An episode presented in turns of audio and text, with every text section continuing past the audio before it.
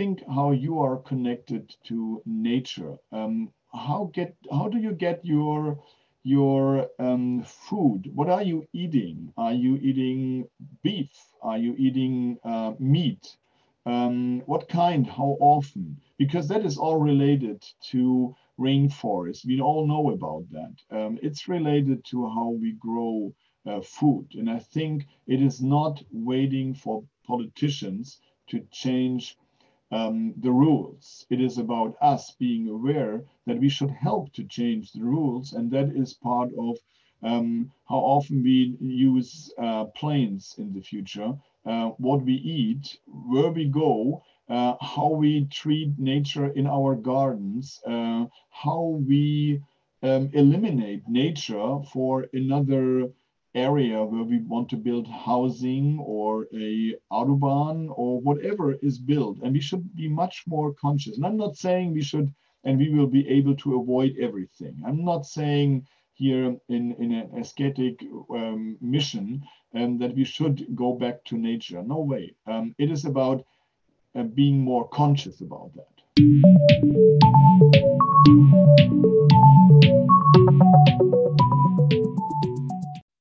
Professor Dr. Matthias Glaubrecht is my guest on this episode of Inside Ideas, brought to you by 1.5 Media and Innovators Magazine.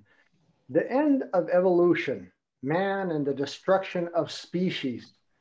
The evolutionary biologist Matthias Glaubrecht sees the greatest loss of species since dinosaurs became extinct as a worldwide biological tragedy.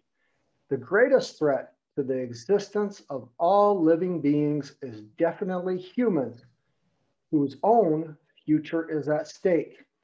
This is his wonderful book in German, uh, Das Ende der Evolution, and it is a wonderful, beautiful read by the Bertelsmann, C. Bertelsmann uh, Publishing and Verlag. It was the short list of 2021 for the medicine biology category for the best science book of the year.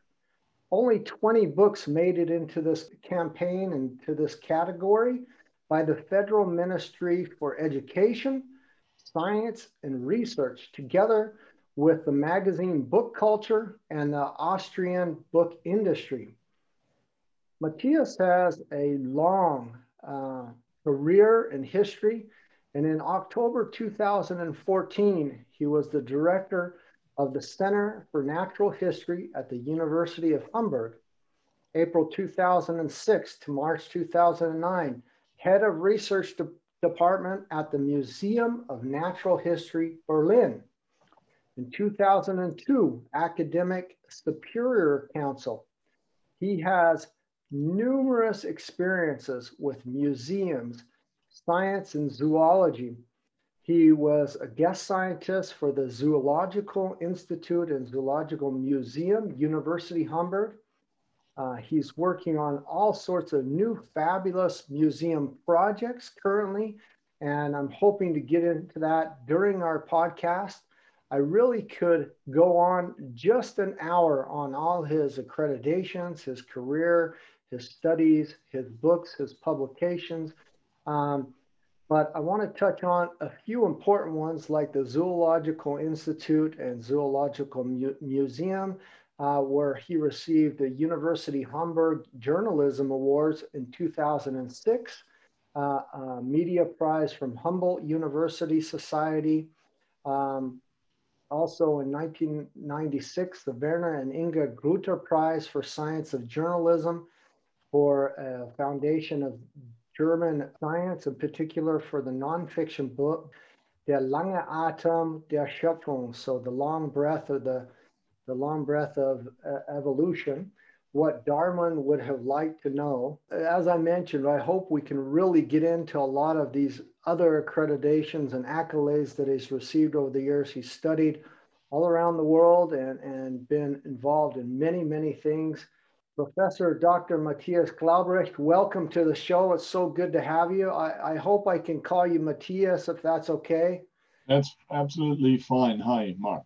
It's so good to have you here, and we we uh, want to let my listeners know that we've had a podcast before, or a, a different presentation before, where it was mainly in German, where you gave us a, a, slide introduction of your book and kind of went into some particulars. And at the end of that presentation, I basically chewed your ear off. I think I was the only one left for about an hour long worth of questions that I had because I've read your book uh, and it is such a wonderful work. There's no doubt in my mind why it was nominated for out of the top 20 scientific books um, for this category and this prize because it is a fabulous read. Now, I think when when I first was telling you uh, about the book and and that I you know I, I might have scared you and and and even my listeners I kind of say you know boy this is such a big read and just the sheer size of it can be overwhelming. But I want to dispel that myth right off the bat because it is a fabulous wonderful read. It's uh, it's uh, comparable to Yuval Noah Harari's is comparable to Steven Pinker, uh, uh, Jared Diamond, to some really wonderful um, fiction books that, that are giving big history, giving out science and data. That's an academic type of a book, but it doesn't read like an academic type of book. So you're definitely not going to fall asleep uh, if you can make it past the overwhelming size and breadth of it. But I want, I want our listeners to know that it's that way for a purpose because uh, uh, we've really been here on this planet um, uh, compared to the other species in our, in our, in our world and, and the birth of our planet for a short period of time. But um, there is there is a big history. There's a big story to be told. And so I, I really thank you for that. And, and I want to jump right into it with the first question for you uh, going into the book because you've been doing this for so many years and, and, and academics you've you've learned you study this you've written about it you've worked with the mu museums you're uh, an evolutionary uh, biologist and and uh, really have all that knowledge. Has this crazy time of our pandemic has any of that experience those things helped you to weather this time better to say oh I could see it coming. We've talked about it kind of coming, or or uh, how have you been? How have you been during this crazy time? Yeah, yeah. Well, um, it it is. It still is a crazy time, and uh, it's not a time to you know raise your finger and say, "See, I've I've told you." But um, of course, this is a, a pandemic with announcement. I mean, scientists have warned for at least the last two decades um, that uh, something like that um, might happen and uh, that a um, epidemic and a pandemic will actually develop out of the um, tropical or subtropical areas in Asia or in Africa.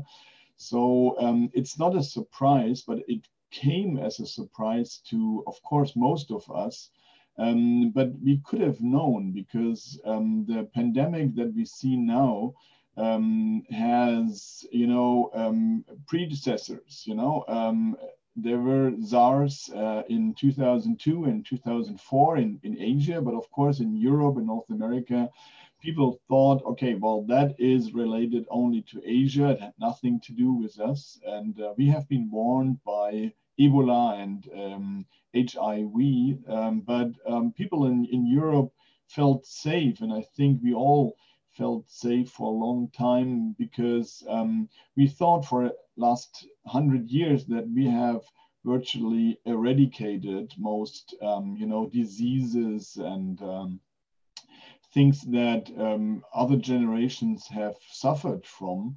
So um, we, we felt fairly sure, and this, of course, is um, a misguided uh, assumption. And uh, um, what we see now is directly related to our um, treatment of nature, how we, um, you know, um, how we, we have developed over the last, let's say, 50 years into a major evolutionary factor um, this is, um, you know, of course, it is mirrored uh, in terms like the Anthropocene, um, officially announced or scheduled to start by um, 1950 over the second half of the 20th century. So the pandemic is only another sign of um, what we are doing since half a century to this planet. And of course, human beings have a influence that goes back even further, but uh, we have this phenomenon of a great acceleration of all these signatures from carbon dioxide to um, deforestation. And of course, and that is my major subject, people have overlooked what we do in terms of defaunation. It's not only that we get rid of, um, of um, forest, but half uh, of the uh, earth cover uh, originally covered by forests are long gone. Um, and uh, we're also destroying um, not only plants, but um, we are destroying the biological richness, um, the, the treasure trove of this planet, which is the, our biological um, heritage. And, and of course, all that is related to what we see now, um, diseases jumping from animals to man because we are moving around the earth, we're destroying their natural habitats, we're getting in closer contact.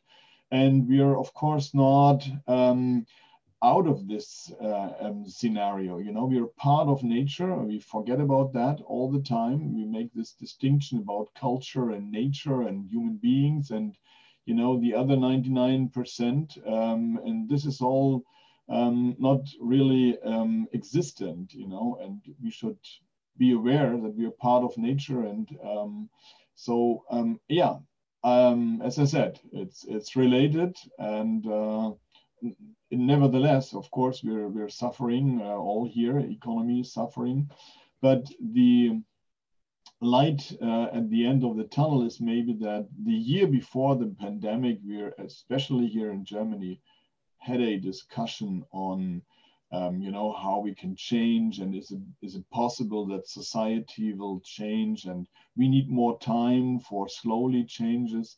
And suddenly we have all these abrupt um, adaptation and adaptations to a new situation. I think this is a very hopeful sign that if danger is big enough and the awareness of the um, the, the danger, then human beings on a global scale are able to react, um, if you like it or not. Yeah, I have a few questions that kind of delve more into that. So I, I, I understand the uh, precipice of the entire thing that you just described, but I almost want to get in a little bit more, and I want to get a little bit personal. Um, because you've been in this area, because you've written this, because you uh, this exhaustive work, that you've written. Um, is that more or less to raise awareness in politics and government and humanity to to emphasize a change um, um, and also kind of to a pinnacle of all your uh, compilation of a pinnacle of all your works over the years. Um, but but does that also give you a little bit for your family. I know you have a young, I believe, a young daughter and a, fa- a beautiful family. Two that boys, yeah, two boys. Okay, and, and that you um, create some form of saying, oh, "I've been studying, I've been researching, I've been writing about this. I work in the museums. I can see some patterns." Am I waiting for others to kind of prepare? Is there any kind of resilience or things with that knowledge that you can apply to your own lives that that in times like this that that that we weather better or is it is, is nobody immune is it something that yeah. that that doesn't exist well it is uh, this this book uh, is dedicated to as we say in in germany uh, as, a, as a joke we uh, i'll call them the two erdlinge you know the the two earthlings the two earthlings yeah yeah, and uh, of course, it is a personal sign. The, the book was triggered not only by the you know all these accumulation of facts and scientific um, data that um, you can accumulate and that is accumulated in this book. And it is by far not comprehensive uh, comprehensive even if it is um, you know a total of about thousand pages. But uh, we have seen last year the report by the um, world uh, biodiversity panel you know the IPBES this intergovernmental panel for biodiversity and ecosystem services. And in their report published, uh, first published in May 2019, um, they have reported on the analysis of about 15,000 studies, you know. So there's a lot of evidence um, out there. And of course, uh, uh, as, a, as only one person, it was only possible to make a selection of papers and facts and, and data to develop a, a story. Um, but it was definitely triggered, although I was accumulating those studies, it was triggered by the simple thought when my um, eldest son was born a couple of years ago, and that I thought, um, how would uh, how will the earth and nature look like um, when he is as old as I was when he was born? And um, so uh, a couple of months and years later, I was reading, you know, these um, these children books to them, you know, and and just you know take um, whatever you you like, and you hear about all these um, fantastic animals they first um, get to know from those books, you know, elephants like Hathi and uh, leopards and whatever you take, you know, and um, if you at the same time during the day study those papers saying that we are losing the larger animals about to uh, up to the size of 10 kilograms over the next couple of years or decades then you uh, suddenly recognize that you're reading um, about animals to them um, that um, will not exist when they do this to their children, you know. And um, by that time, there were more tigers, for example, in zoos and um, in, in circus um, than in nature. You know, we have we're, we're down to about 4,000 tigers in total um, in Asia, um, isolated in fragments of their original distributional range. Um, and um, we know that there were about, uh, as uh, their estimates, that around 19, 19 uh, the nine, uh, begin of the 20th century, um, there were about 100,000 tigers, and now we are down to 4,000. And you, if you look at taxidermy uh, firms in, in India, you uh, and look into their um, accounts and books, you see that you know they have. There's one in Mysore in India um, that processed 50,000 um, skins and heads just to nail them to the wall, you know, or put them in front of your your bed. So um, we have a um, you know, very destructive um, effect. And this is only one of so many, a plethora of, of, um, of uh, examples how we treat nature. And we are, you know, day by year by year, we are taking about 80 million tons of fish out of um, the oceans, you know. And we have done this over the last couple of years and decades. And uh, of course, um, this is not an endless planet. And I think we have recognized and we have to um, accept that there is not a uh, endless um, development of, of that. And um, what I became interested in is not so much of just stating the obvious and, and accumulating the fact. Of course, that is part of the book. Um, and I was definitely sure that at the end of the book, I wanted to give a um, scenario, you know, what is more likely. And when writing uh, this part, I, I recognize that I can't decide what's, what's more likely, you know, that we make it through this crisis or that we actually um, will um, suffer on our own uh, uh, from this crisis.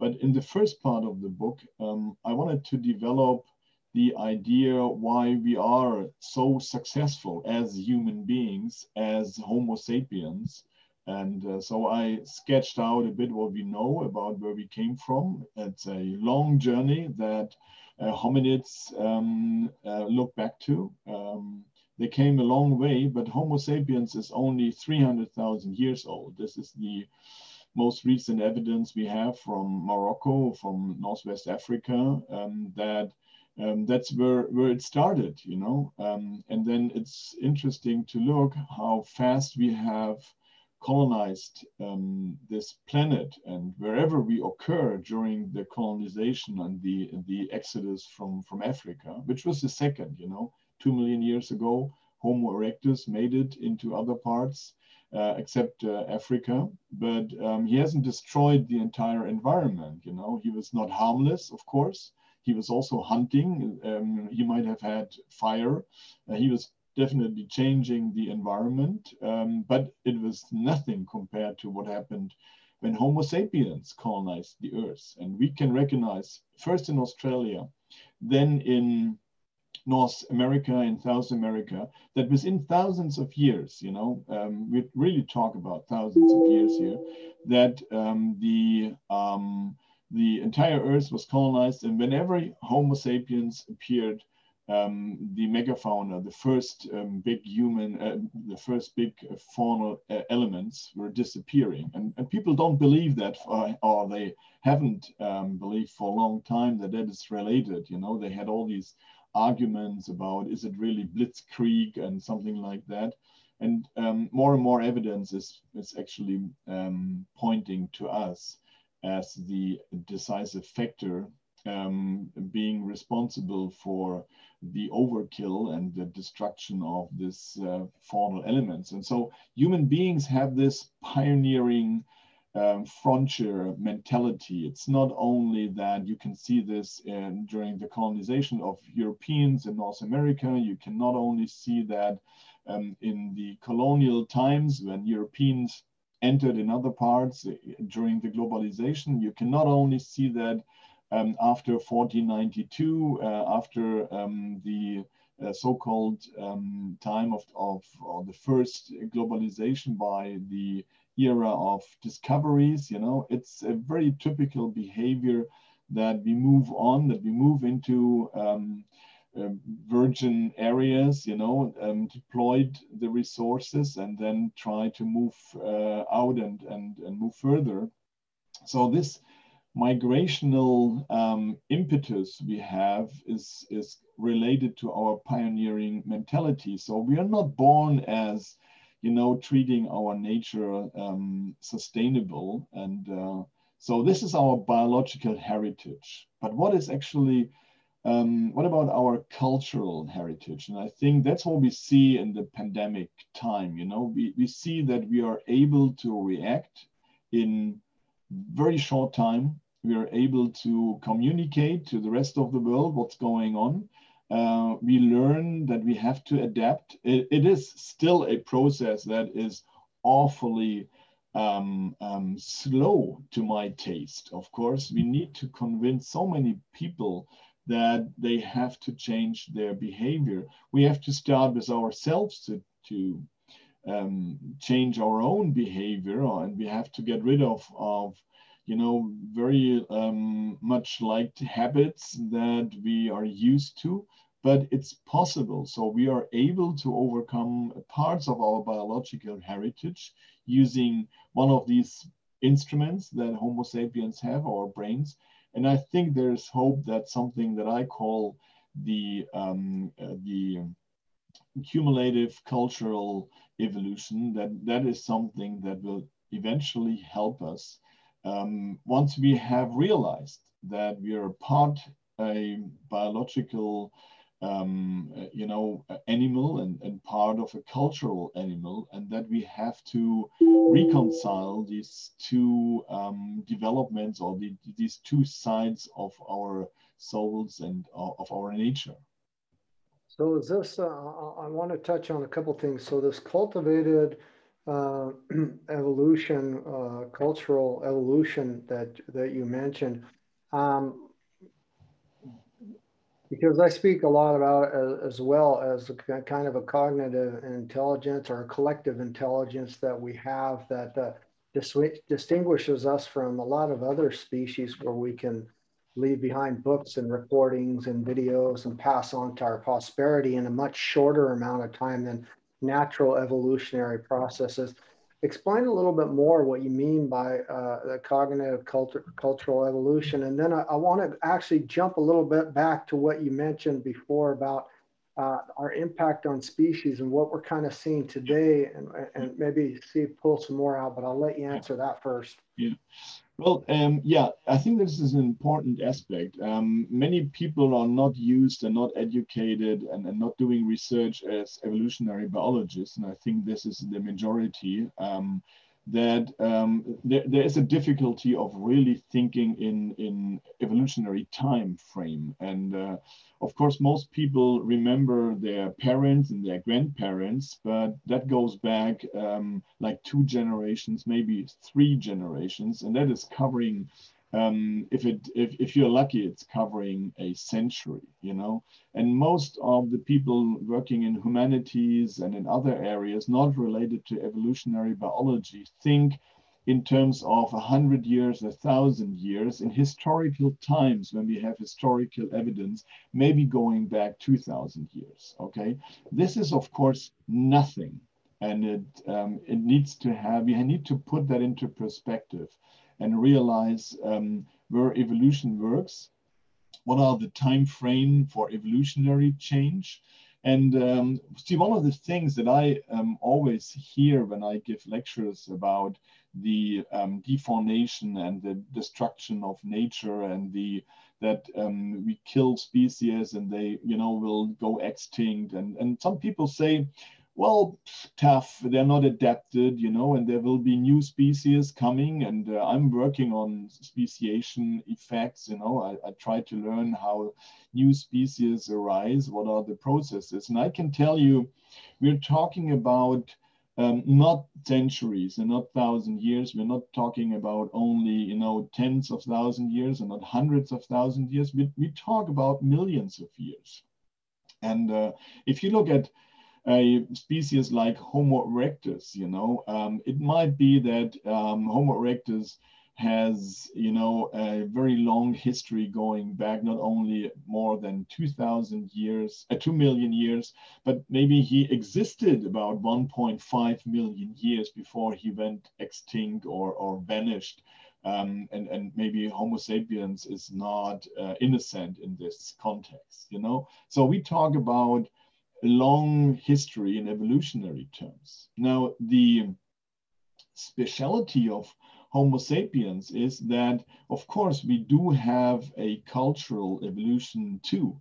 And maybe the most uh, important cultural transition or behavioral transition for Homo sapiens um, has been domestication, uh, you know, and and um, the invention of uh, agriculture, everything that has been, uh, you know, um, put or summarized in this maybe not really very proper term of a Neolithic um, revolution, like 12,000 years ago.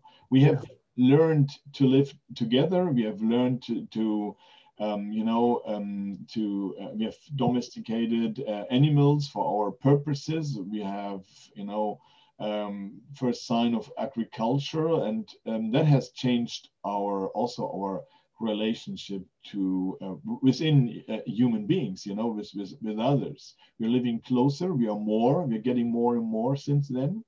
Um, so, but but it was not only a new paradise. You know, we have also at that time the start of a much more aggressive behavior in human beings, um, a much more destructive behavior. But we have learned over hundreds and thousands of years um, to live together and to adapt. Uh, we have also, you know, invited a lot of viruses and, and everything, all these um, children, uh, child diseases that we have, you know, are related to viruses that came from bovids, you know, from, from the cows that we're living with and, and others. So that has also uh, had a destructive influence, but we have in, a, in an evolutionary way adapted to that and also in a cultural way we have adapted. And um, one of the cultural signs is, for example, the Bible, the Old Testament, when you read about all these destructive forces and, and all these you know murder murder and and everything and and then you have these how do you call that? The the 10 um ten uh, commandments? the the ten commandments well, yeah. And, yeah. and and this is something where where we think, and it's, it's that is actually from a very important book written by a Dutch anthropologist, Karel van Schaik, um, and and uh, right there, I'm holding it up. So that's a it's a great Karel von Schaik is someone you referred to me, and hopefully we'll have him on the podcast. But it's a this is one of his books. is a fabulous read. Yeah, well, I, I was impressed when I when I read this. Uh, the first time, you know, I, I thought because it has a very um, a, a strange title in German. It's it's called the Diary of Creation. You know, and I thought, okay, well, this is another creational a book. And as an evolutionary biologist, I'm I'm not really tempted to read something like that. But you know, don't don't um, um, mis- mistake or, or you, you should not.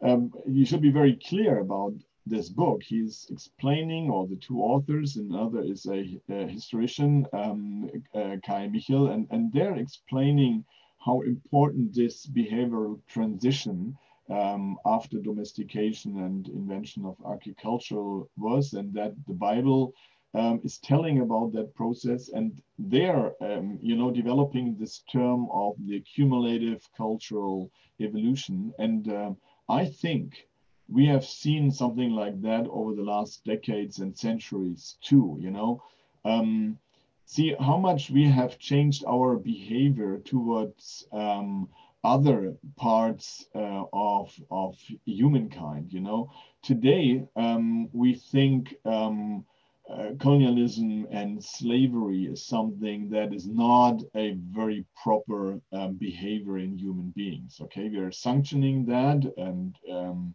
and and uh, we have a very clear opinion about the destructive and and non-human behavior of that. But for centuries. That was basically a very typical behavior. You know, you can see that since there's war, uh, uh, there, there are slaves and um, that has uh, continued over at least a couple of, of centuries, you know, thousands of years.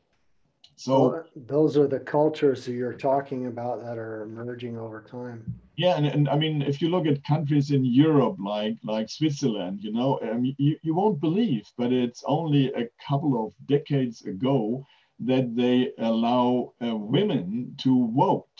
Okay, so things like that, um, um, of course, are overdue uh, to to be changed, but we are able to, to um, change into a more democratic um, attitude and behavior and, and things like that. So there is a cultural signature here, and we are able to change our behavior on a global scale um, within, uh, let's say, decades or century. It's it's slow. It's definitely too slow. We can't wait for decades or even centuries to adapt to the situation we have now. But during the pandemic, you can see how fast we are able to react. So this is actually giving um, me a lot of hope that um, there is something like cumulative cultural evolution in human beings acting. Um, so Homo sapiens has a chance, and, and it, the chance is by, by all the media um, that you can think of. You know, this includes um, talking, this includes book, and of course, all the new technology that we have, um, which we are just right now using um, to actually educate and to talk to other people to convince them that we need to change our um, behavior. So it's not only long-term evolution, it's short-term cultural evolution that um, we are able to follow and to adapt. And that is my hope. And one of the important things is that we need to transport messages, and there need to be more than, you know, a, a, a, little tweet, you know, that might not be enough. That might be enough for former American presidents, but that yeah. is a good instrument to really transport more complicated and complex uh, things.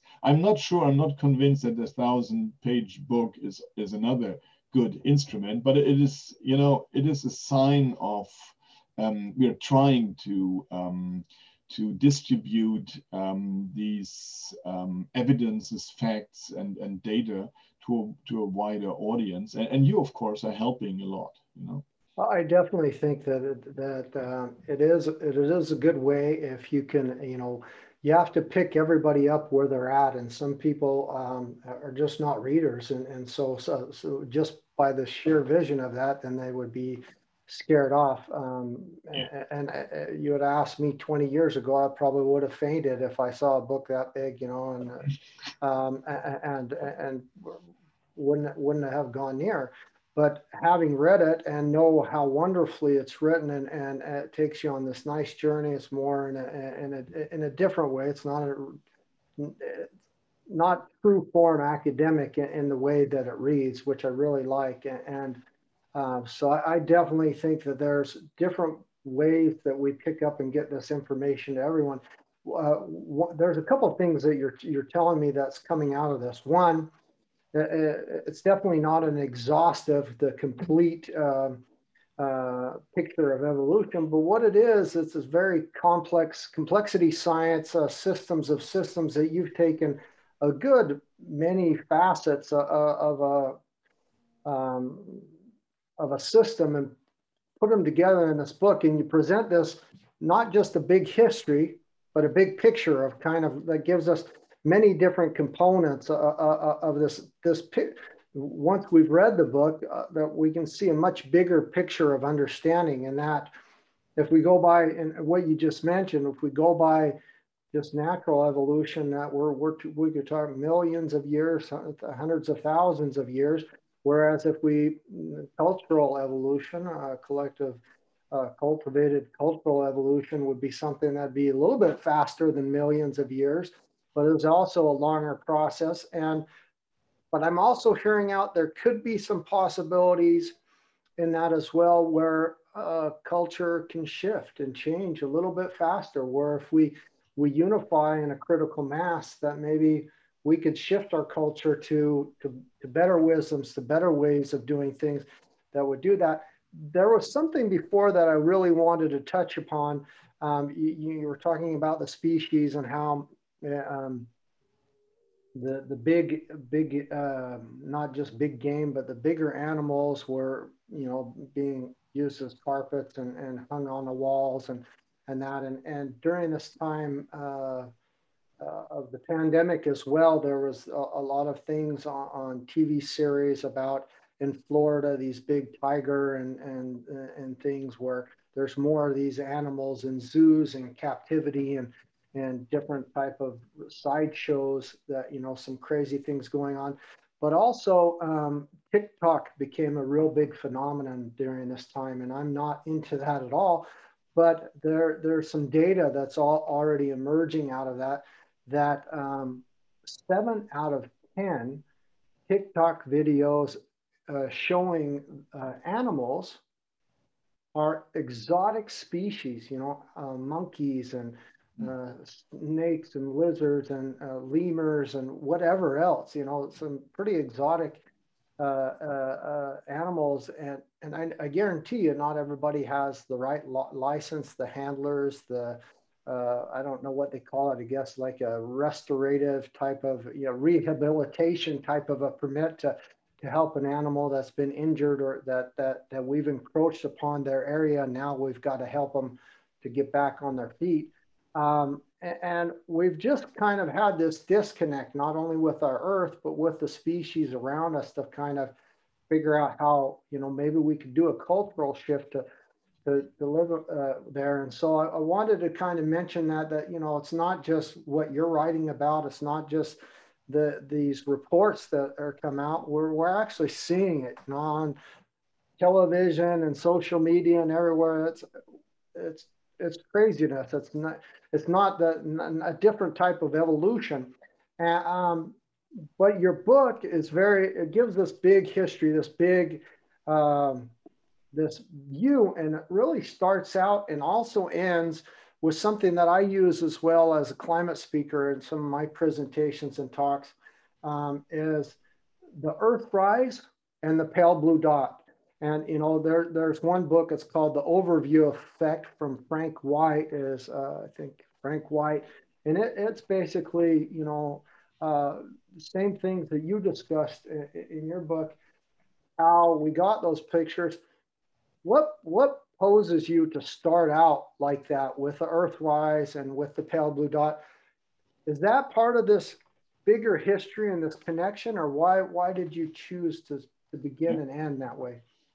Well, um, Earthrise, you know, this is this picture that was taken by the um, U.S. Uh, um, William uh, Anders during the Apollo 8 mission. Uh, it, it is actually showing uh, in, in, I think it was taken 780 kilometers uh, above the surface of the moon, and uh, suddenly there is this blue um, planet, you know, rising over the horizon of, of the moon.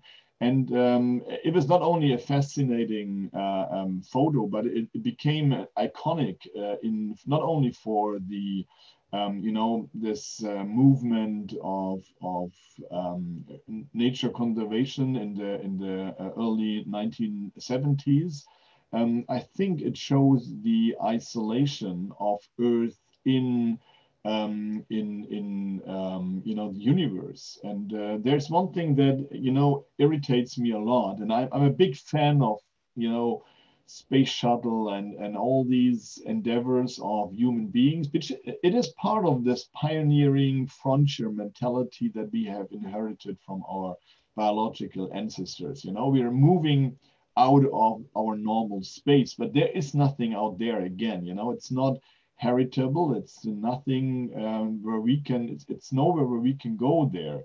Nevertheless, we try this. And I, what irritates me a lot is that we are spending billions of dollars like Elon Musk is doing, you know, to go to um, moon and, and Mars. And um, no, there is nothing that we can find. You know, we will not be able to live there. It's not a solution to our problems that we have as human beings, as humankind on Earth. Um, so there is this illusion, you know, first um, destruction of the natural habitats is not that bad, you know, it will recover and new species will arise, you know, and they were, you know, tough. They were like dinosaurs, bad adapted, you know, this is all wrong. This is a, this is a completely um, wrong perspective on nature. And I think Earthrise, you know, puts Earth into perspective in a way of not only looking from outside, which always helps a lot, um, it's it's showing Earth in this isolated um, cosmos, um, which is really not heritable to human beings. So we have this you know, covered by this tiny um, atmosphere. Uh, we have this planet, which is, and this is another paradox. Um, it is not this. It has not been discovered. You know, we only know a fraction. You have to realize that it took us 250 years of uh, botanical and zoological system uh, systematics to describe about two million species on Earth you know? But we have to expect that there are maybe eight or nine million species. So the vast majority is still not um, described in scientific terms.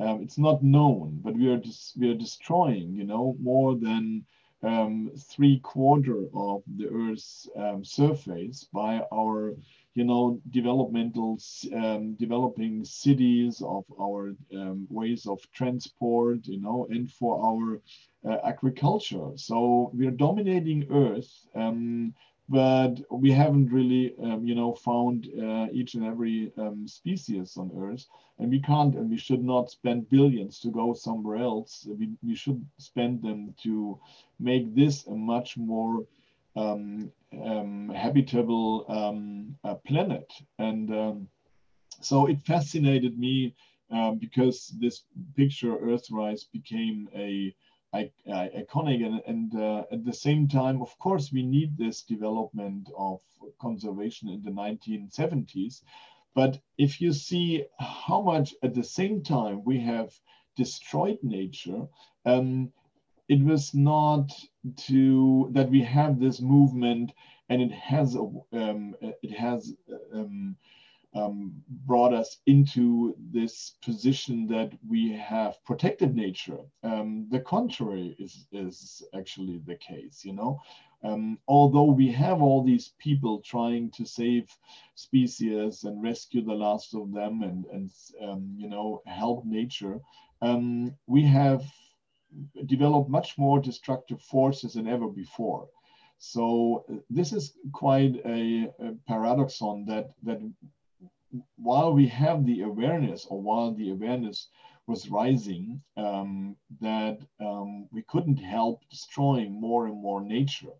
And um, so in the first part of the book, I'm, I'm trying to develop on this, you know, time scale, uh, this evolutionary perspective and this cultural perspective.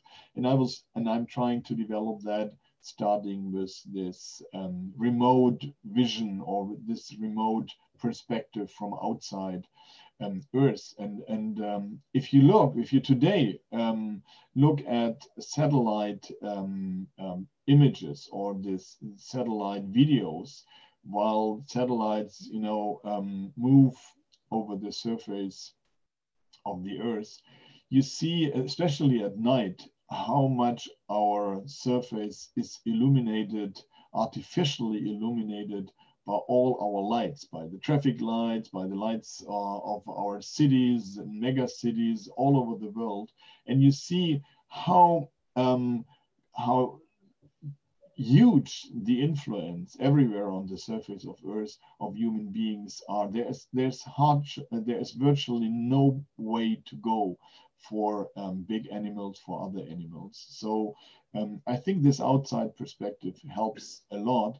And in the second part of the book, I'm, I'm talking about our misperception um, of um, our own um, population. You know, we had all these awful discussions, uh, which are which were destructive, of course, starting with not only Robert uh, Malthus in the 19th century, you know, a contemporary of Charles Darwin, um, telling us that we should not help uh, the poor and and those people starving because you know they will um, reproduce and it, it, won't make things better. Um, of course, this is an awful and non-human attitude, but um, we should talk about our ex exponential development of our um, world population. And you know that from climate um, perspectives, there's a perspective and prognosis um, of the, the of humankind and the human population and we're we're right now we're talking about nearly eight billion uh, people uh, living on Earth, and in the next two or three decades, we will raise this this figure will rise to about 10 or uh, 11 billion um, people, and we all we, we have to feed them. You know, they all want to live. We all want to live, and we all want to have a you know water and enough food and everything. So this of course will cause problems. And pointing in to all these uh, cassandra um, voices in the past uh, calling in vain is not really helpful because we have to face uh, the fact that although the rate um, per female you know per mother uh, is is um, decreasing. Of course, you know, there are less children born per female, uh, not only in Europe, but also in, in Asia, in Africa. We are still on a big super tanker. Uh, and if you try to move a big super tanker, the first three or four sea miles, you, you will not recognize any movement, you know, and this is the same. Although population, um, and although the rate per female will drop, um, the um, entire population of Homo sapiens will increase incredibly, you know, exponentially uh, still. And it doesn't help us that um, this curve, you know, may flatten by the end of this century. We have to come to the end of the century without destroying more nature. So the first part of my book is about human, uh, biological, and cultural nature. The second part is on the development of world population. And then, of course, the third part is that um, this will influence the deformational process that we are in the middle of another mass extinction that people haven't recognized. And uh, you know we're we're we're turning our faces from these uh, facts we still do. We think climate change is our big problem of the 21st century.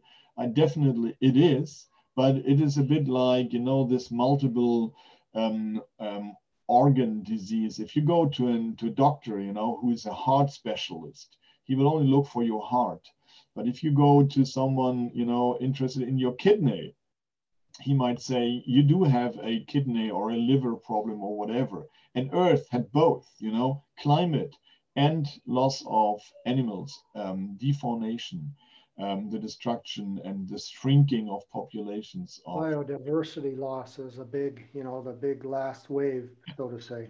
Yeah.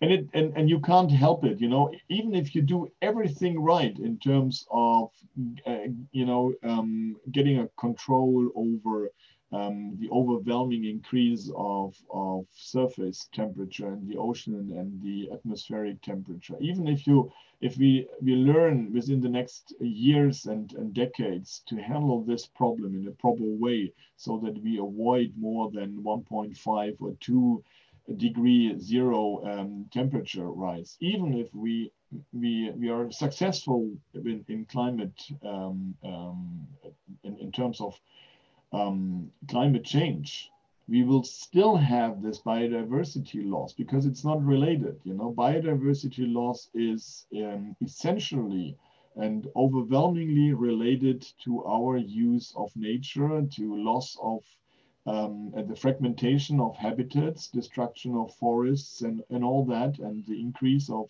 agriculture. It's not related primarily to climate change. So we do have multiple organ problems here, so to say, and we have to address all of them. But right now, we're addressing only climate change in terms of these. We, we tend to get in this siloed or linear approach at solving our global grand challenges. We kind of have the blinders on. We can only see one thing, but it's not only is it complexity science, but it's really this systems thinking out that we can see the world as you know one uh, uh, again as carl sagan said it you know there's this uh, uh emerging uh, consciousness this emerging view of the world as one organism and an organism divided amongst itself is doomed. And uh, that that you know brings me back to you know the, the what i asked about you know how you start with the earth rising you And as i read it i just want to tell you what my i i i, I take it i not only do i have this sustainability lens on it when i read things but i have this bigger history. I try to put it and how how can i apply it to human beings homo sapiens to myself? How, how what what are you trying to tell me? And I, I want to tell you what I read out, and, and, you you mentioned it, you explained it, but I want to kind of go a little bit, almost a little bit deeper. So uh, when when I show, or when you showed, or when you discussed the the, the Earthrise, um, I, I, show it quite a bit as well. As I mentioned, what I see is, is not the the nation's borders and the divisions, or the the fragility of our planet. Uh, that it's our only home. We're all on spaceship Earth. I see it for two things. One, I, I see it that I, I, want others to understand that we are connected about this. We weren't dropped off from other, some other planet. That this is our home. We're we're integrally connected to that, and that goes back to what Carl Sagan said as well. Um, we we are all made of star stuff, basically. You know, the elements of our Earth are the elements of the human body. And just like our body, and, and this is what you were saying about uh, the kidneys and the heart, our body has 11 systems.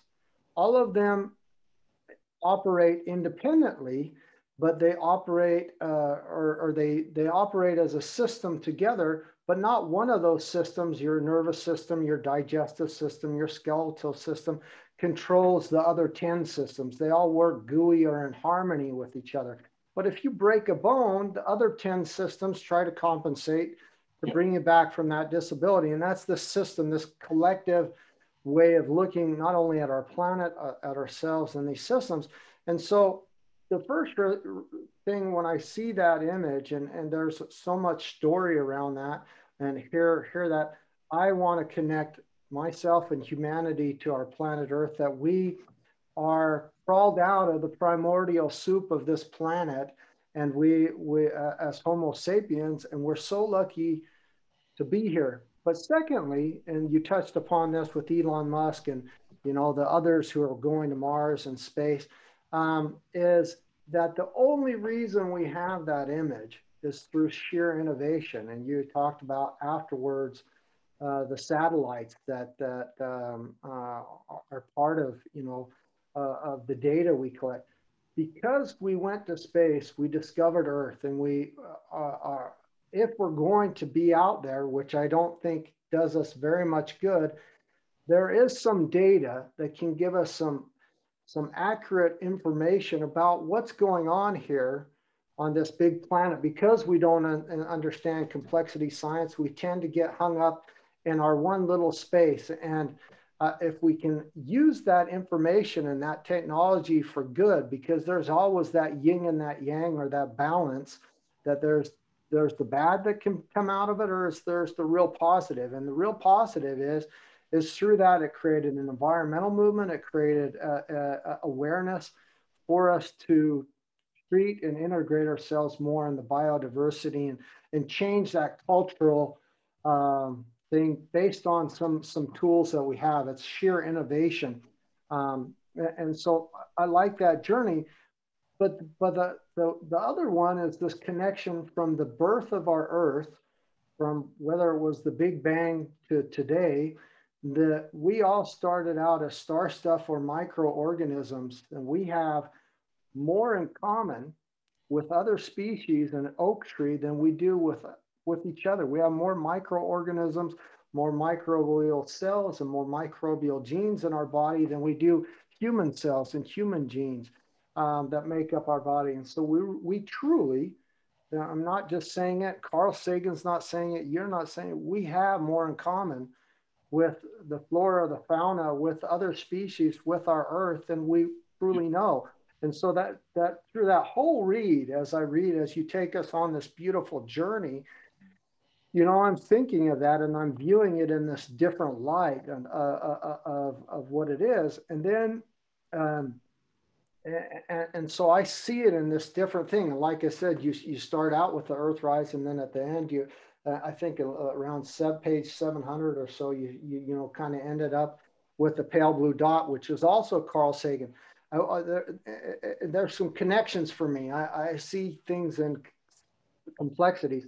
Carl Sagan um, had a wife, his first wife. He's uh, Ann Druyan is his wife when he passed away, and she's uh, runs the show Cosmos and is, is a wonderful producer. And, and, but his first wife was Lynn Margulis, and she's one of the most famous uh, scientists. Made a, a movement around the world about a symbiotic Earth. And so I think that's unique that that came from Carl Sagan, who also was the pinnacle to get us the blue dot image from that satellite that went up. Yeah. But I, I, I want to talk about now that in, in this journey, you talk, uh, uh, Lynn, Lynn Margulis only has a reference in your book just once, but Alfred Russel Wallace was one of the first British naturalists, an explorer, geographer, anthropologist, biologist, and illustrator. He was best known for independently conceiving the theory of evolution through natural selection and has numerous papers, uh, and some of them were published uh, uh, uh alongside or jointly with Charles uh, Darwin's writings in 1858. But the other one is that you mentioned quite a bit through, throughout the book is Charles Robert Darwin. Charles Darwin, as we know, the Darwin theory, uh, was an English naturalist, biologist, uh, geologist. So you, you, you, belong to these wonderful uh, evolutionary biologists who, for his science of evolution and the proposition that species of life have descended over time for common ancestors And so now, having just said all that big mouthful, uh, I'm trying to connect people to the earth, say that we're part of Stardust, we're part of these microorganisms that made up the beginnings of life here on our planet. And then we're, we're talking about this evolutionary biologist that you mentioned in, in the book. And there's this journey that for me just continues to connect that, that we have more in common with our planet and these other species. And I, I, I'm moving to a question, I promise. And the, question is, is, um, is more of an explanation. Alfred Russel Wallace, you know, this, this uh, evolution through natural selection. And I'm not sure how to understand it or how to properly dissect it. I have some, some of my own thoughts and opinions on that. And I would like you to, because eventually by the time Lynn Margulis comes, there's this natural selection survival of the fittest, fittest, only the strong survive.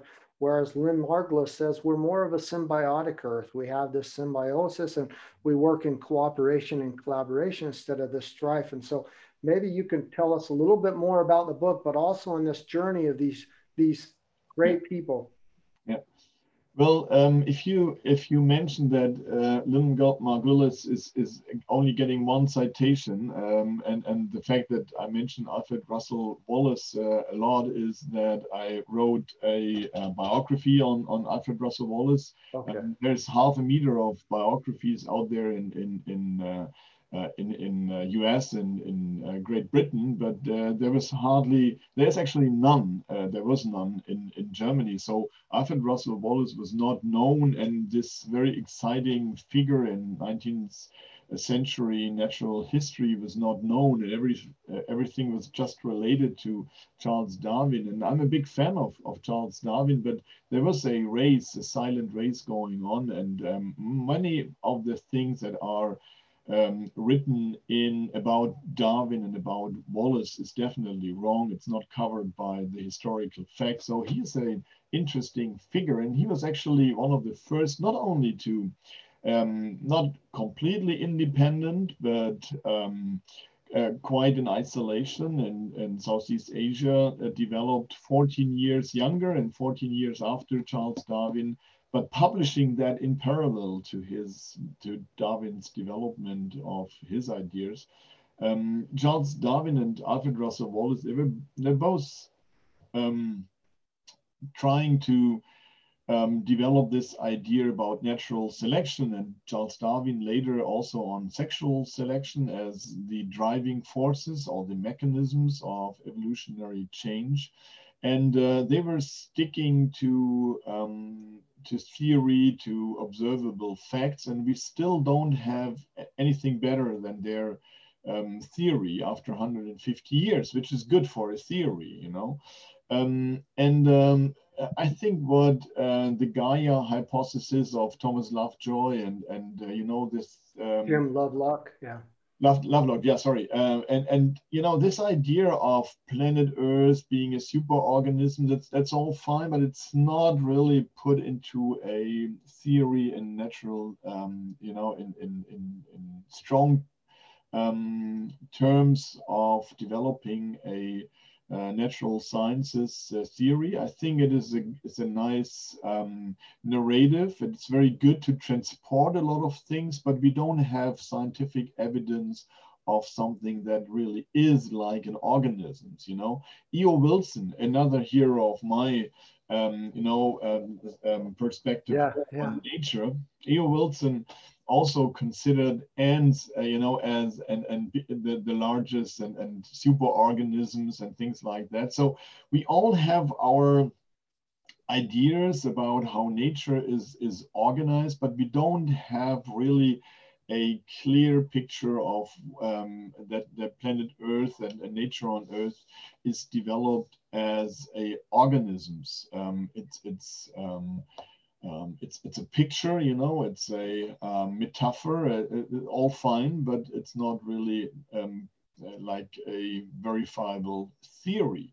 But it it brings me to the point that uh, we do have specific perspectives and they are very long enduring. And one of the most enduring theories or perspective is the um, well the the attitude of of uh, Homo sapiens of human beings to be outside nature, and I think um, putting a Earth perspective uh, into the uh, picture or trying to have this outside view on Earth as a super organisms or whatever helps to realize our um, position, our role in, in nature. And I prefer to view Homo sapiens as one species on Earth, one of the many species, a very um, a, a, very special species, but still nothing um, different from the animal kingdom. You know, it's not us and them. It's not nature and culture. You know, our uh, culture is our nature. You know, um, our most interesting natural feature as Homo sapiens maybe is our ability for cultural evolution. So what I'm trying to say is that we have these, let's say, 2,000 year long perception uh, going back to the Greek and Roman um, um, ancient times and the thinking, you know, um, that there are gods and half gods and human beings and things like that, you know, and then there is nature. Aristoteles was one of the first to to make you know scientific observation uh, on on animals. But still his perception of human beings was that it's something completely different you know? It's not.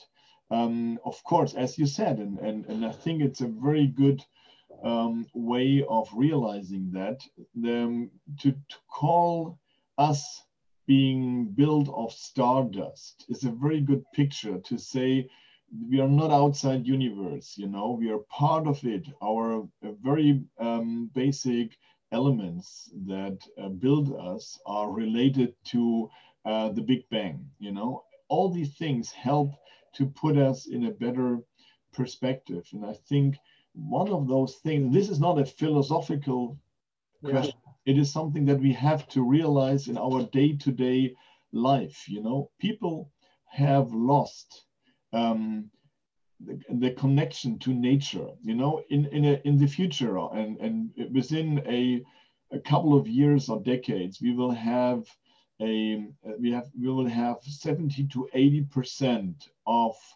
um, our world population um, living in big cities. You know, we have a degree of urbanization that detaches people from nature, and and we have lost contact. You know, some of the people today born and raised in cities, they feel lost when it's getting dark without light, when they don't have their smartphones with them, you know, um, when there is some um, strange sound from an animal, you know. Um, so we have completely detached from nature, and no wonder that it is so difficult to uh, educate and teach people about their connected net a connectedness to, to nature.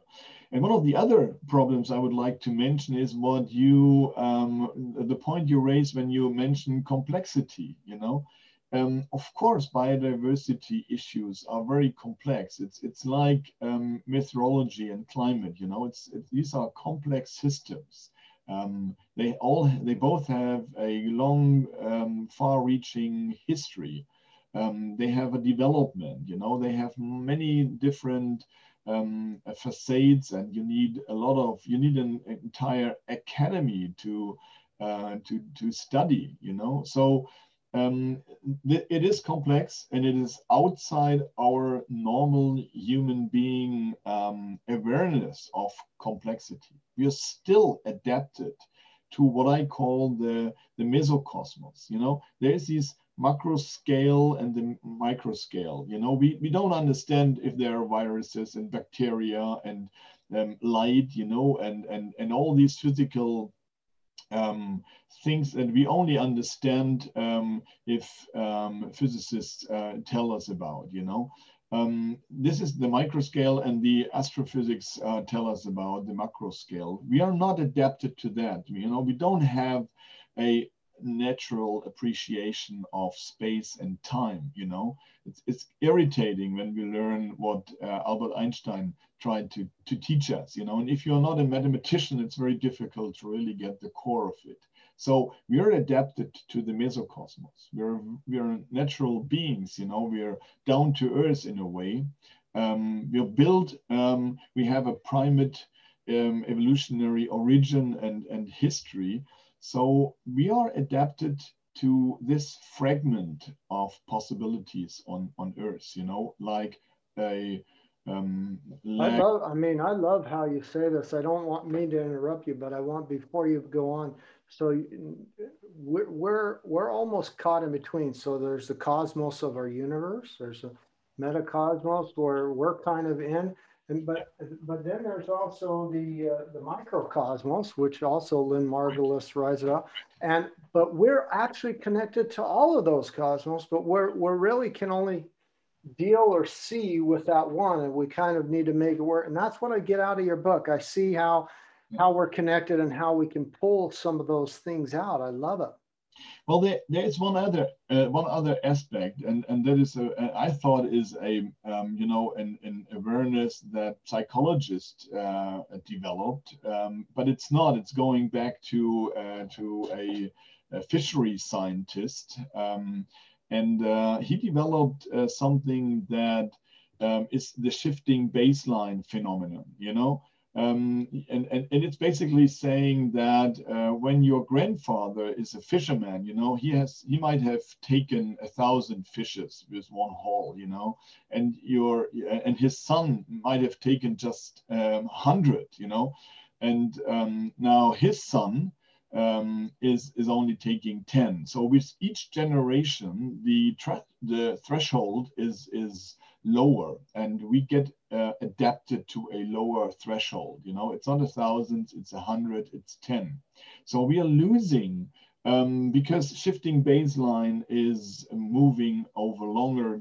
uh, time frames you know? It's not a abrupt change it is a gradual change and we're adapting to that and we only grow up you know when when nature has changed and and the next generation is adapting and and um, you know is is used to um, the the the new surrounding. And then there's one good thing in homo sapiens that you always adapt to the new environment you know. But at the same time you lose perspective of where populations for example come from you know how destructive um, earlier generations have been to, to nature because of that shifting baseline um, phenomenon. Of course, we're losing, we're losing contact to nature. We have this natural phenomenon of shifting baselines.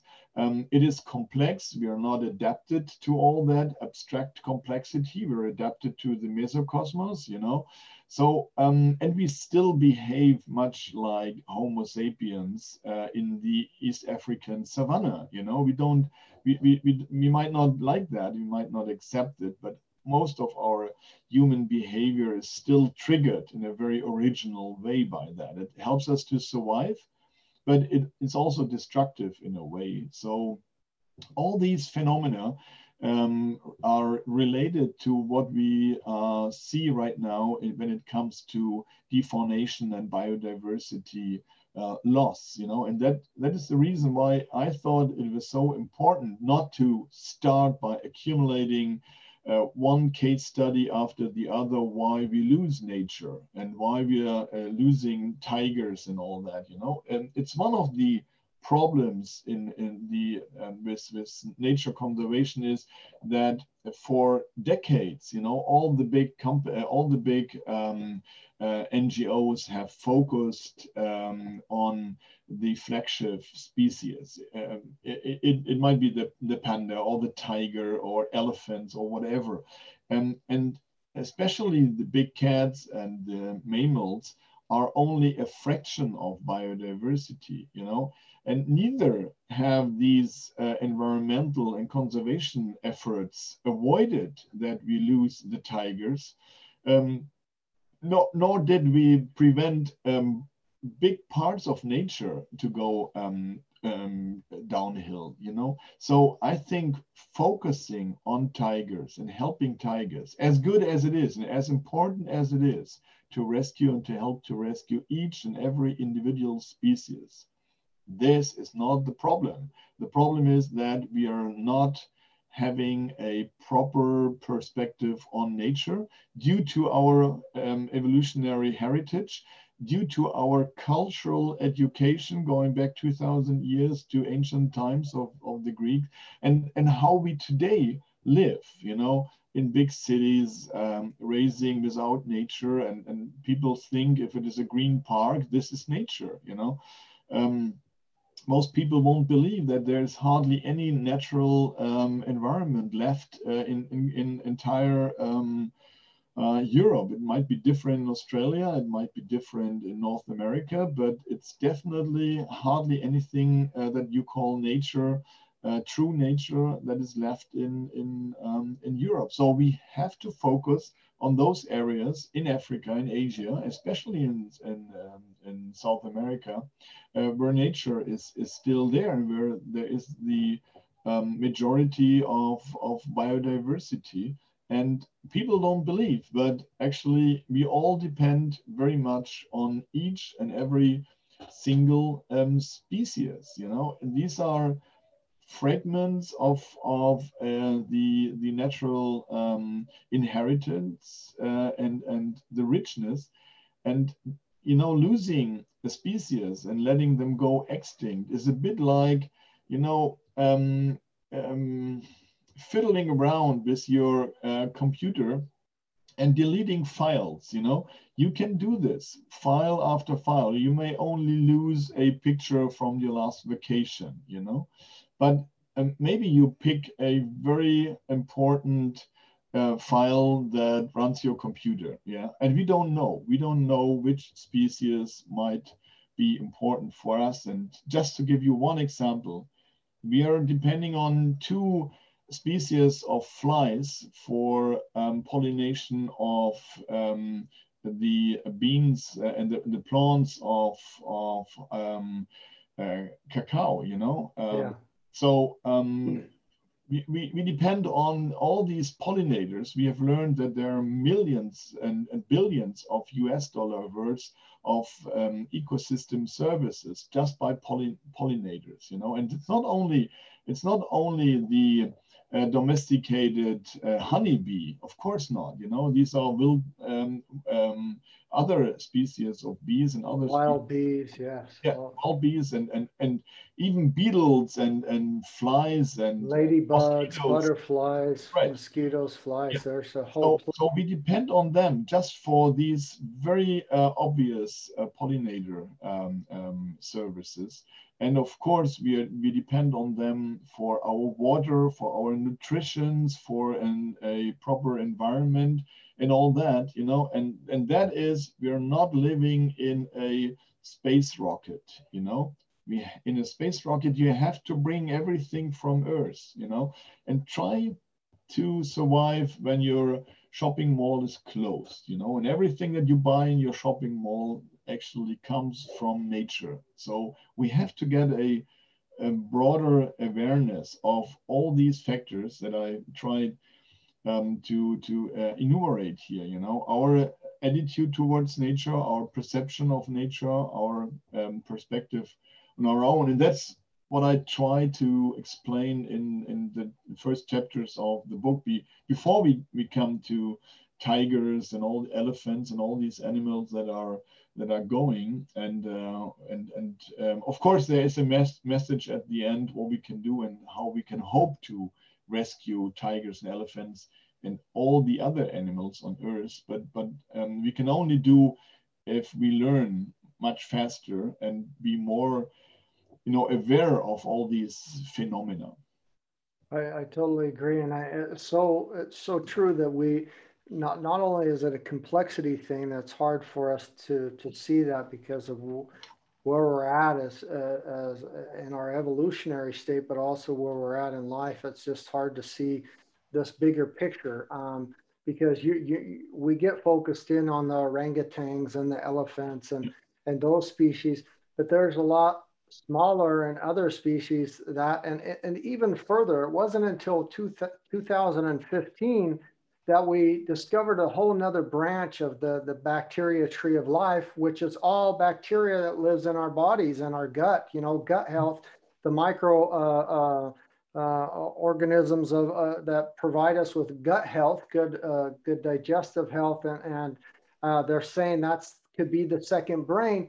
But how closely that biome is tied to the earth biome, our soil health, there's a whole nother in every aspect on this entire planet where we could reach into the dirt and have indigenous microorganisms in our soil that are unseen to the naked eye that that we don't even know are there that are also hmm. uh, going extinct because we just we don't we don't have this microscopic lens that we're carrying around so it's much more complex but I believe the, the, the thing that I get through your entire book is that if we can connect ourselves with this knowledge that we're part of this uh, symbiotic earth, that we're part of, of this destruction and what, what is actually happening, then we can also be the ones to avert it, to do something about it and, and to take that action. And right. once we hit a, a, critical mass and, and that uh, cultivated cultural evolution shift,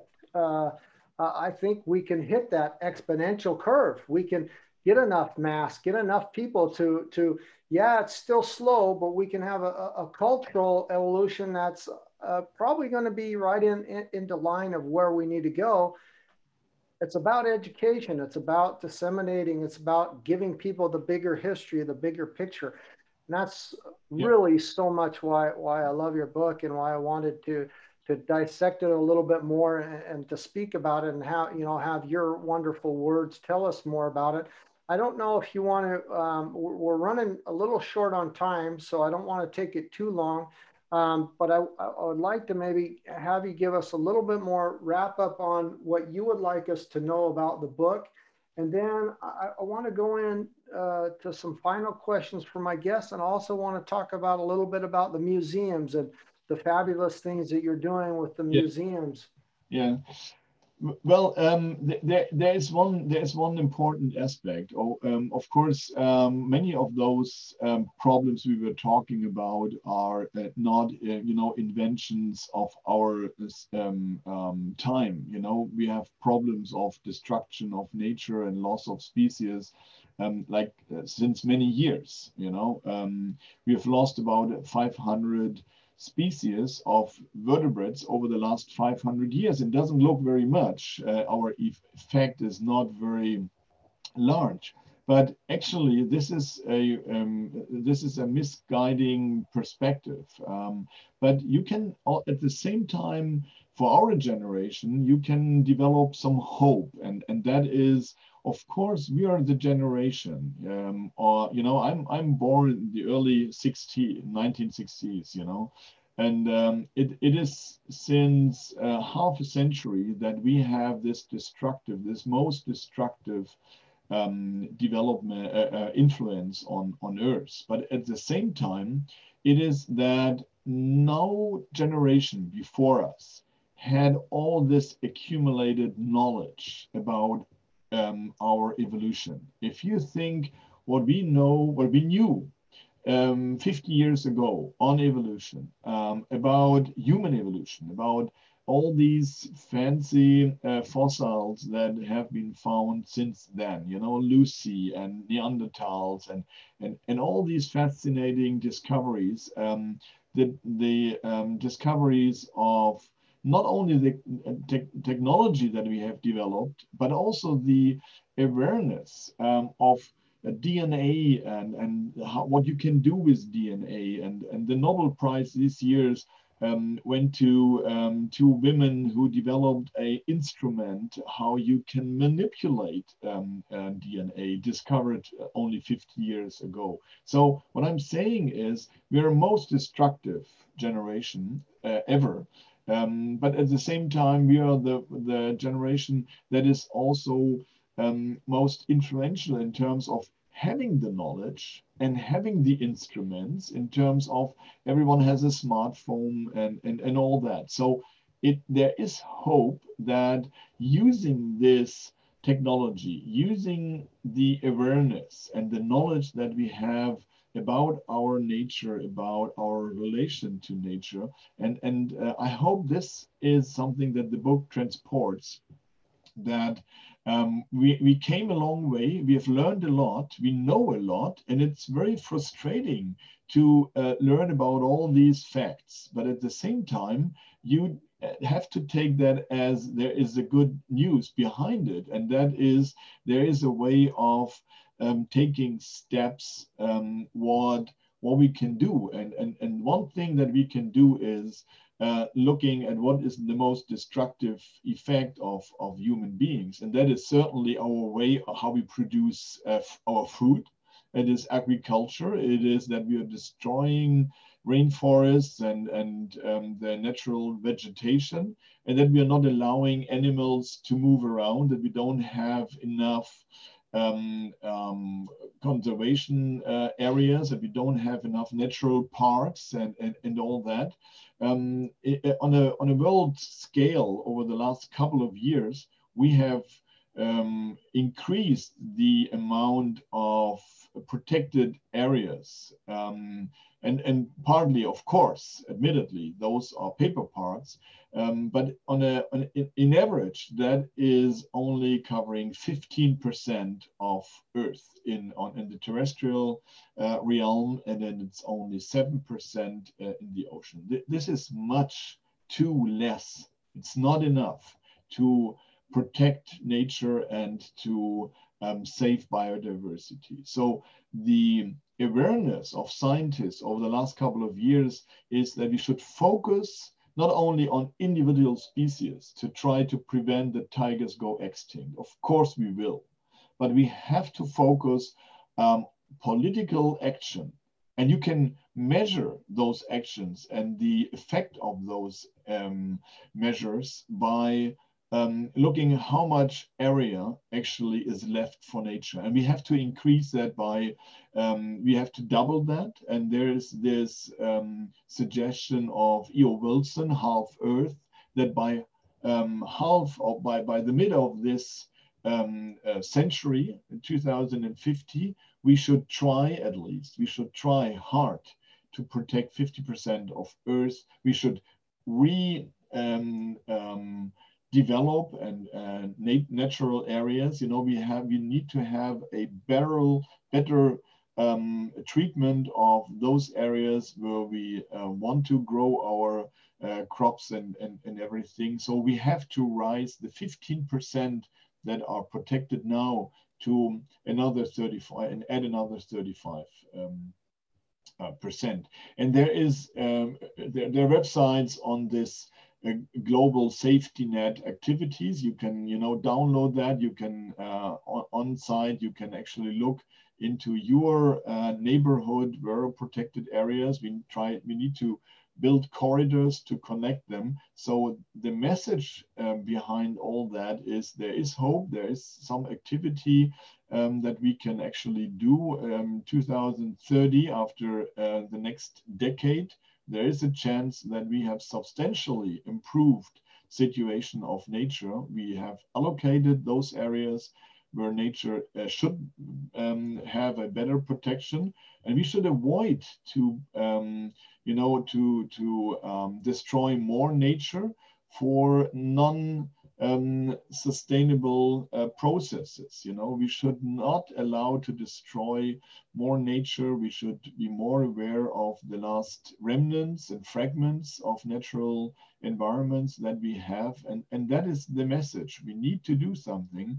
And if we don't, um, it is not only about some species going extinct, tough, um, it is about us. It is a danger that will be um, will become more and more influential in uh, our day-to-day activities. Um, not only for our generation, it'll be influential and, and very destructive for the next generation, my children and their children. So um, we need to do something. This is what I'm convinced of. We need to do something. We need to learn about that, and we need to take action in the next years, in the next decade. There's not a century that is left, and uh, we should better hurry. So that is basically, uh, hopefully, um, a message I, that you I can. totally agree. We absolutely need to start acting, and and uh, the science is there, the the research, the papers, the the guidance, the the plans that they're there. We just really need to start acting, and I. I, I love your wisdoms. I, I have faith in humanity that we will make the curve and uh, cultivate a, a, new culture, cultural evolution that uh, gets us there uh, quicker. You, you uh, speak volumes to my heart. My, my next book is coming out the end of this year. It's called Menu B, People and Planet Food Saving Solutions. So I also speak a lot about how food pays and how we grow food and how we produce food and how we package food and transport it has the biggest effect to not only biodiversity, but to, to draw down, to get us and what and, and really what the gist is of what you're saying is we need to learn to live within the safe operating spaces of our planetary boundaries. Yep. Professor yep. Johan Rockström, Stockholm Resilience Center Institute, and really figure out how we can do it. We just need to we need to understand how to do it and and apply some of the things you said. I really, really appreciate you giving us the. It's hard to make it concise in a short amount of time about of the book. I want my listeners to know this is now in the fourth print run. This Ende der Evolution. Now, this is in German, so if you don't read German, you're a little bit out of luck. But uh, that brings my my last question about the book. Do you think we'll ever see something in English, or it's just not the right market? There's other books available in English, or well, um, it, it is it is a bit of a one-way uh, um, traffic here. Um, we we we do see a lot of translations from uh, the U.S. market, from uh, Great Britain, from Australia, all the uh, Anglo-American or Anglophone uh, communities. So we are basically rich because um, we got all your books uh, translated sooner or later if you can't read it in English, and, and there's a lot of books, of course, in, in German, it's not the same uh, vice versa. It's, it's not that many of the German books are translated because, of course, people think, uh, first of all, this is a big volume. And second, uh, people think, okay, there's a lot of books out there. Um, although I'm, I'm, I'm, sure it's, it's not only written for a um, European or German um, audience, but uh, as I said, it's, it's, uh, it's a bit of a um, difficult. Um, I hope one of my listeners contacts you and says, "I want to help translate it and get it." Get it into English, or, or a, a new publisher contacts you to say that because I would appreciate it, that. It, it would make a great read in English, and it's definitely a needed book. And and I, I read a lot of books like that, and there's very few in English that I feel that are such a nice compendium or compilation of, of what you've presented. So I really thank you about that. So we've touched enough on, on the book, but now now I want to really get into some some other amazing things. If you can give us a little insight on the wonderful things you're doing with the museums, and it's not just one, it's a couple, and and also we both live in Hamburg. We're both in Hamburg, so. Uh, if you could tell me a little bit what, what you uh, are doing there and give us some insight on that because it's highly interesting. Okay, well, thanks uh, for for giving the uh, a, a, typical museum man the opportunity to explain that natural history museums are far away from being the most boring, dusty places, and that is the image that many natural history museums or um, these historical collections uh, had for a long time. Um, uh, I was, of course, raised and educated and studied in, in Hamburg. But then I served as curator as and, and as director for research in the reorganized um, Berlin Natural History Museum for 20 years. So um, that's basically where I, I learned the business um, that there is this research department. And of course, you have these huge uh, collections. You know, in Berlin, it's we talk about 30 million um, specimen. You know, just to put that into perspective, the world largest natural history museum is in London. We talk about nearly 70 million specimens. So Berlin is only half of that, and Hamburg has a collection that is about 10 million specimens. But the problem in Hamburg was it was at that time the second largest, second only to Berlin, when it was destroyed in uh, late July 1943 uh, by the so-called Operation Gomorrah that destroyed parts of large part of the inner city of Hamburg.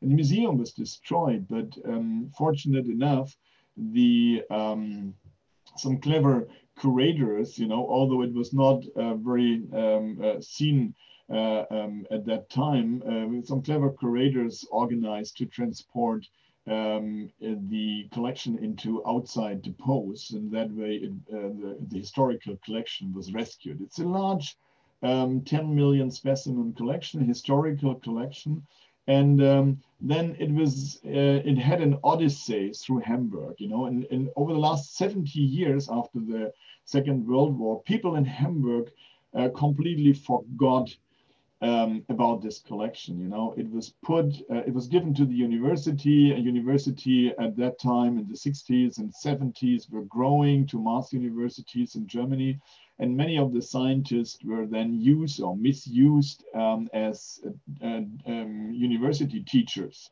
and neglecting their curatorial duties in the collection. So and that, that went downhill in Hamburg and people forgot about it and there was no activities, although it was one of the largest natural history collections in, um, in, in, in, Germany, in, in Europe. And, and by the way, which is typical for a city like Hamburg, close to the sea, uh, we do have in Hamburg at the Zoological Museum the largest in Germany, the largest um, collection for fishes, larger than um, Berlin or, or Frankfurt, you know. And, and we do have a, a couple of other uh, groups like um, polychaetes. These, these are worms from, from the sea, from the oceans, and some other groups that are, um, you know, world renowned and larger because of curators having collected and, and worked here and, and did their scientific work. So um, we do have a rich um, but long neglected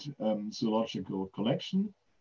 And when I started here, I was, you know, um, I, I, was uh, offered a position as professor for biodiversity of animals in 2014. And when I started, I developed a concept. Um, in Germany, it is called evolutioneum. It's basically translates maybe not very nicely into English like evolutionum, uh, which is the combination of um, evolution and museum. And what we want to do is we want to rebuild the Natural History Museum in Hamburg. Um, and that is only possible if you get, if you raise funding. And it's not only about raising funding for like 120, 130 million euro for the building, for the new museum. It's basically that we need to um, prove that we are a reasonable research institution, um, much more than reasonable. We need to be um, excellent. Um, and that what we have proven, there was an evaluation by uh, some councils in Germany and now we are developing this collection into a research institute. We call that the Leibniz Institute for the Analysis of Biodiversity Dynamics. So related to what we just talked about in the book. Um, it's a research subject where we don't want to concentrate on the discovery of biodiversity, which is important too, but we want to focus on the change of biodiversity, not only in evolutionary times, but also in anthropogenetic times, which is wow. basically in the last 100 years, or maybe the last 200 years, or maybe the last 10 or 20 years. So um, this is our research agenda, and um, it is financed now by a combination of federal, state money, and local money. And uh, so we hope to pay the bills for our scientists. And at the same time, now we have gotten the interest of the politicians here in Hamburg.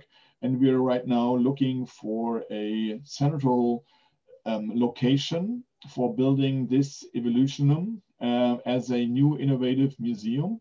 And what we want to do is we want to make human beings focus of the Natural History Museum. We don't want to just, you know, display um, you know, taxidermy of, of um, polar bears, you know, of course we can do that. We don't want to show just dinosaurs, which we also can do, and we will, but we want to focus on um, the role of human beings as a evolutionary factor, not only transforming the geosphere, but also influencing, largely influencing the biosphere. So all the subjects we were just talking about um, in connection with my book um, should become focused on the exhibit of this research um, museum.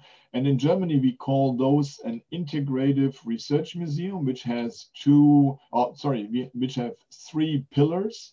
Uh, it's basically research, its collection, and its exhibition. So everything that today is uh, the uh, transfer of knowledge. So we, we, are, we are thinking or we are developing um, a concept um, extending from just exhi uh, um, uh, exhibitions uh, to raise interest in a wider audience for these subjects that we just um, talked about. Yeah.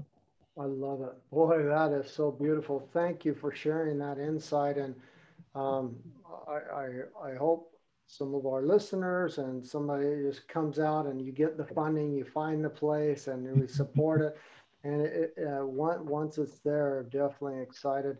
I need to get uh, in in touch with you once we get out of this next lockdown to come and get my book signed. Anyway, wanted to do that a couple times now and and haven't been able to.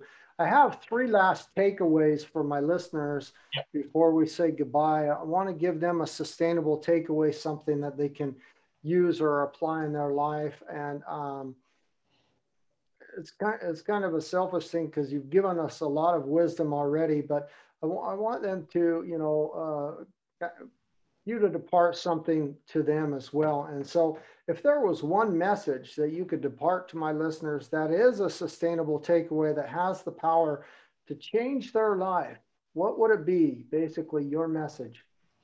Well, um, I think uh, independent of uh, what you're doing, uh, where you're living, um, my message would be to think more consciously about your connection to nature. Um, like if you live in the city, um, think about what kind of nature um, you have in your surrounding that you use and some people might feel that this is a poor life in terms of connection to nature. And maybe their only connection is that um, for three weeks in the summer, they go somewhere where there is um, a, you know, beach around them. Um, but you can start maybe in your garden. So if you're lucky enough to have a green spot around where you live, uh, think about how you treat this. Maybe there's more stone than trees and things like that. So um, my message is think how you are connected to nature. Um, how get how do you get your your um, food? What are you eating? Are you eating beef? Are you eating uh, meat? Um, what kind? How often? Because that is all related to rainforest. We all know about that. Um, it's related to how we grow uh, food. And I think it is not waiting for politicians to change um, the rules. It is about us being aware that we should help to change the rules. And that is part of um, how often we use uh, planes in the future, uh, what we eat, where we go, uh, how we treat nature in our gardens, uh, how we um, eliminate nature for another area where we want to build housing or a autobahn or whatever is built. And we should be much more conscious. And i'm not saying we should and we will be able to avoid everything. I'm not saying here in, in an ascetic um, mission um, that we should go back to nature. No way. Um, it is about uh, being more conscious about that thank you very much what should young biologists or evolutionary biologists or innovators looking to get in the museum industry in your field or what your career has done over all these years, even an author, be thinking about if they are looking for ways to make a real impact? Um, I would try to convince them that the reductionistic approach to nature, uh, to sequence everything, to squeeze it into an Eppendorf tube, and to look through a uh, through a microscope, and to use fancy new techniques, will not teach us anything about organisms and the function of organisms, and they should not make the mistake that those areas that are most successful by nature and science and impacts and getting most funding right now is the best of all perspective on nature. So we are very single-minded and um, education, even in biology departments these days, is very single-minded, very narrow-minded, and uh, we should try and teach them to say, uh, free yourself from this restrictive perspective on your own discipline, it's misguiding and it's not really helping us in any way, no matter how successful you are. Thank you. And then what have you experienced or learned in your professional journey so far that you would have loved to know from the start? Um, I was I was very much neglecting um, the um, humanities. I was very much neglecting history of science, theory of, uh, of science. I was very much focused on the particulars of my own discipline. I'm, I, uh, I was focused on the specific group I'm uh, re doing research on. I was focused on um, evolution as a scientific discipline, and I was missing the overall picture, uh, the theory behind it, uh, the history um, behind it. So um, I, I think it would have been much easier to get to know all these uh, relation between the disciplines and um, the history and the theory much earlier in my career, and and that should have accompanied me way earlier and not um, uh, i learned it very late in my career. And uh, i would hope that it will be better for the next generation to have this much more advanced uh, picture earlier in their career not to be educated and just focusing narrow-mindedly. So um, yeah tough if you learn if you if it takes so long to learn about all that well, I'm going to definitely put all your links into the show notes and descriptions so people can go out there, look at the book, look at your slides, look at things that you've posted online, things about the museum so that they can follow you. Um, I, I, believe you've given us the best words of wisdom ever. So I really appreciate your time and um, for talking to us, giving us the in depth about the book. I really thank you for your time so much, Matthias. And I wish you and your family a wonderful rest of the evening, and I, I hope we see each other very, very soon. Thank you. Mark, thank you very much. Uh, it was a pleasure, and and, and thanks for uh, being able to to talk to you and your um, to listeners and audience. Thank you. Thank you.